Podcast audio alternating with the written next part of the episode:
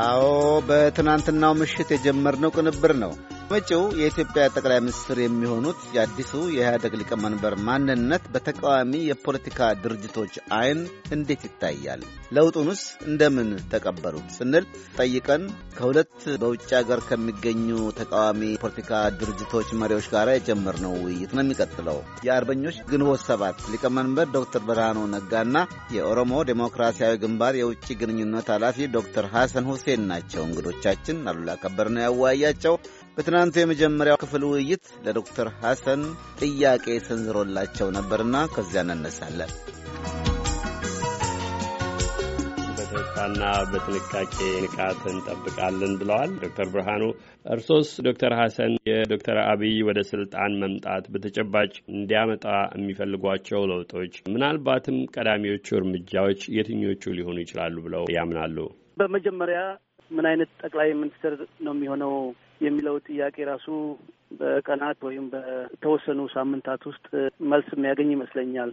ምክንያቱም ኢትዮጵያ ባለፉት ሀያ ሰባት ዓመታት ሁለት ጠቅላይ ሚኒስትሮች ነበሯት። አንዱ የይስሙላ አንደኛው ደግሞ ፈላጭ ቆራጭ አምባገነን ሆኖ እስከ ዕለት ሞቱ የአገሪቷን ሁሉንም ስልጣን በጨብጦ አገሪቷን ሲገዛ የነበረ ነው። የይስሙላ ጠቅላይ ሚኒስትር አሁንም ብለን ተስፋ እናደርጋለን።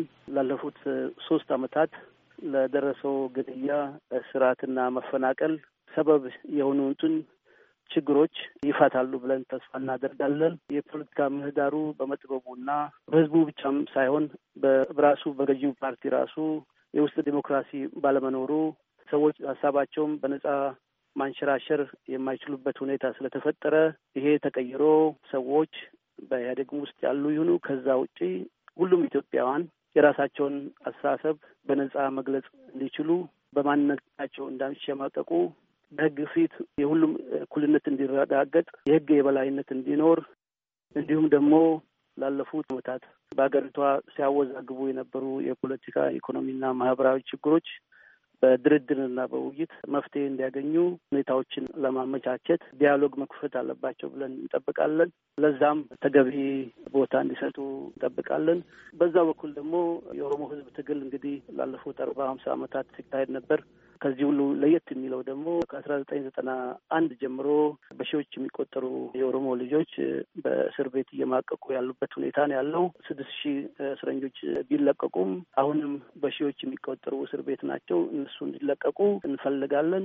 አንድ ሰው በማንነቱ በፖለቲካ መታሰር የለበትም። ሁሉም የፖለቲካ እስረኞች መፈታታቸው ይህን ጠቅላይ ሚኒስትር ከሚጠብቁት ትላልቅ ኃላፊነቶች ይመስሉኛል።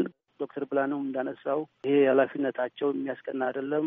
ብዙ ተግዳሮቶች ከፊታቸው ተደቅነዋል። ሀገሪቷን ወደ አንድነትና ወደ ተረጋጋ ፖለቲካ መውሰድ ሀገሪቷን ከቀውስ ውስጥ አስወጥቶ የተረጋጋና ቀና የሆነ መንገድ ማስያዝ በጣም ትልቅ ትዕግስትን የሚጠይቅ ትልቅ መተባበርን የሚጠይቅ ትልቅ ድጋፍን የሚጠይቅ ጉዳይ ስለሆነ የእኛ ድርጅት የሚፈለገውን ድጋፍ ለማድረግም ሆነ የሚጠበቅብንን ኃላፊነት ለመወጣት ዝግጁ መሆናችንን በመግለጫ ውስጥ አካተናል።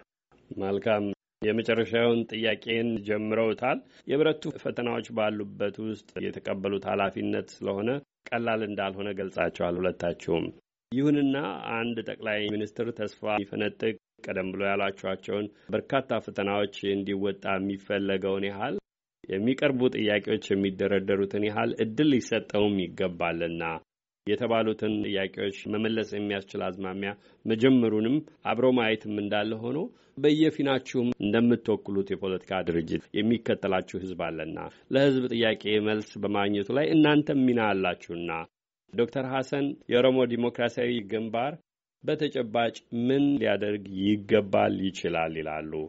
የለውጡ አካል በመሆን በበኩላችሁ ምን ታደርጋላችሁ? አንድ ሁለት ብለው እንዲጠሩልኝ ለምሳሌ ያህል የሚሆኑ የኦሮሞ ዲሞክራሲያዊ ግንባር ከተቋቋመ ጀምሮ የኦሮሞ ሕዝብ ትግል ከውጭ ሳይሆን ከሀገር ቤት ውስጥ እንዲንቀሳቀስ በነብጥ ሳይሆን ደግሞ በሰላማዊ ትግል እንዲካሄድ ጥሪ ሲያደርግ የነበረ ነው። ኢትዮጵያ ውስብስብ ችግር በሰላማዊና በድርድር እንዲፈታ ጥሪ ስናቀርብ ቆይተናል። ቻቻል ፖለቲካ እንዲስፋፋ የበኩላችንን አስተዋጽኦ አድርገናል። የእኛ ትልቁ ፍላጎትና ስራ ላይ ለማዋል የምንፈልገው ከህዝባችን ጋር ሆነን ህዝቡ ላይ የሚደርሰውን ችግር ተጋፍጠን ተስፋውንም ከእሱ ጋር እየተጋራን አገር ቤት ውስጥ በመሆን በሰላማዊ መንገድ የህዝባችንንና መላው የሀገሪቱን ትግል ማካሄድ ነው የምንፈልገው።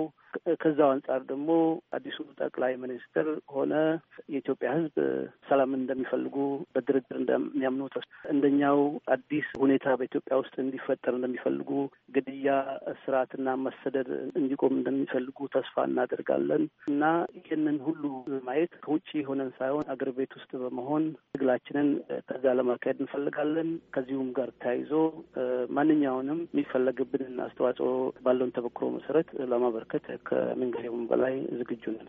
መልካም ዶክተር ብርሃኑ በድርጅታችሁ አርበኞች ግንቦት ሰባት በኩልስ ከድርጅት ትልሞቻችሁም ባሻገር ጭምር በተጨባጭ የለውጡ አካል በመሆን በእናንተስ በኩል ምን ልታደርጉ ትችላላችሁ? በቅርብ ርቀት የሚታዩችሁን ለዚህ መነሻ ሆን አንዱ በመጀመሪያ አንደኛ ዶክተር አብይ የተመረጡት ከኢትዮጵያ ማህበረሰብ ውስጥ የአንድን ማህበረሰብ ጥቅምና ፍላጎት ለማስፈጸም ሳይሆን በአጠቃላይ አገሪቱን እንደ አገር ህብረተሰቡን እንደ ህብረተሰብ አይተው ለሁሉም እኩል የሆነ ቅድም እንዳልኩት ህብረተሰቡ የመረጠው በህብረተሰቡ ፈቃድና ፍላጎት የሚተዳደር ስርዓት ለመፍጠር ያደረገውን እንቅስቃሴ ከፊት ሆነው ለመምራት ነው። ይህን በሚያደርጉበት ጊዜ ይሄ ዛሬ የእሳቸው መመረጥ በእርግጠኛነት መናገር ባይቻልም በኢህአዴግ ውስጥም እንደ ድርጅት ይሄ የምርጫ ውጤት በኢህአዴግ ውስጥ በለውጥ ፈላጊዎችና የለም ባለበት መሄድ ወይም ትንሽ ጥገና እንፈልጋለን፣ ጥገናዊ ለውጥ አድርገን መሄድ እንፈልጋለን የሚሉ ሀይሎች ባደረጉት ሽኩቻ ከዛ ለውጥ የሚፈልገው ሀይል አሸንፎ የወጣበት ሁኔታ ከሆነ ያለው ለውጥ የማይፈልግ ሀይልም በዛ ውስጥ ሊኖር ይችላል። ይሄ ለውጥ የማይፈልገው ሀይል በተለይ በደህንነትና በመከላከያው አካባቢ አቅም ያለው ሀይል ነው። ይሄንን የለውጥ እንቅስቃሴ ይሄን ለውጥ የማይፈልጉ ሀይሎች በዚህ ውስጥ ካሉ ያላቸውን ሀይል በመጠቀም ይህንን የለውጥ እንቅስቃሴ ለመግታት ሊሞክሩ የሚችሉበት ሁኔታ አለ።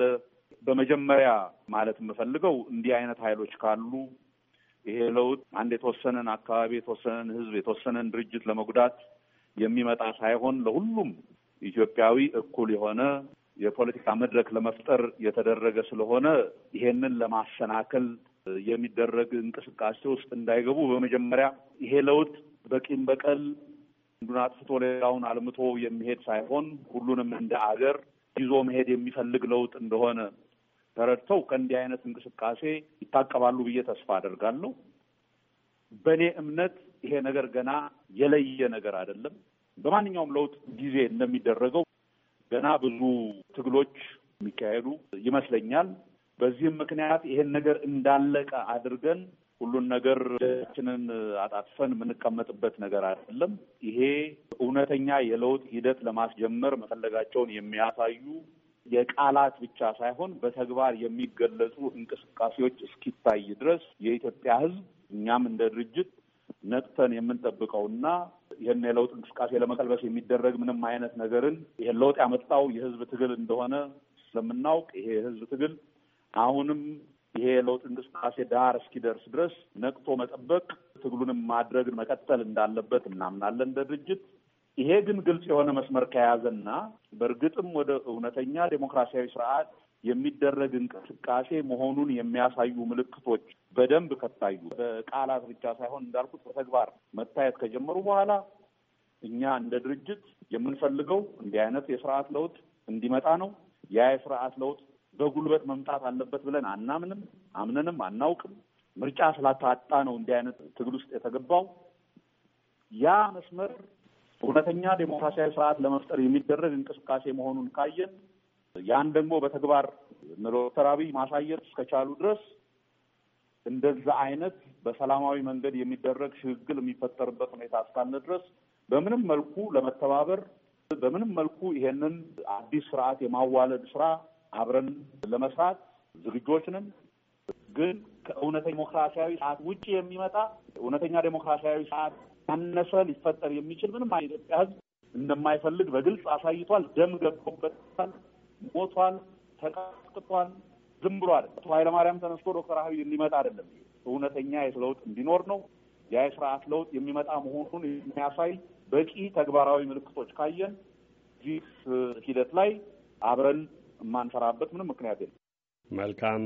ዶክተር ብርሃኑ ነጋ የአርበኞች ግንቦት ሰባት ሊቀመንበር፣ ዶክተር ሐሰን ሁሴን የኦሮሞ ዲሞክራሲያዊ ግንባር የውጭ ግንኙነት ኃላፊ፣ ለጊዜያችሁ አመሰግናለሁ። እግዜር ይስጥልኝ። በጣም አመሰግናለሁ አሉላ።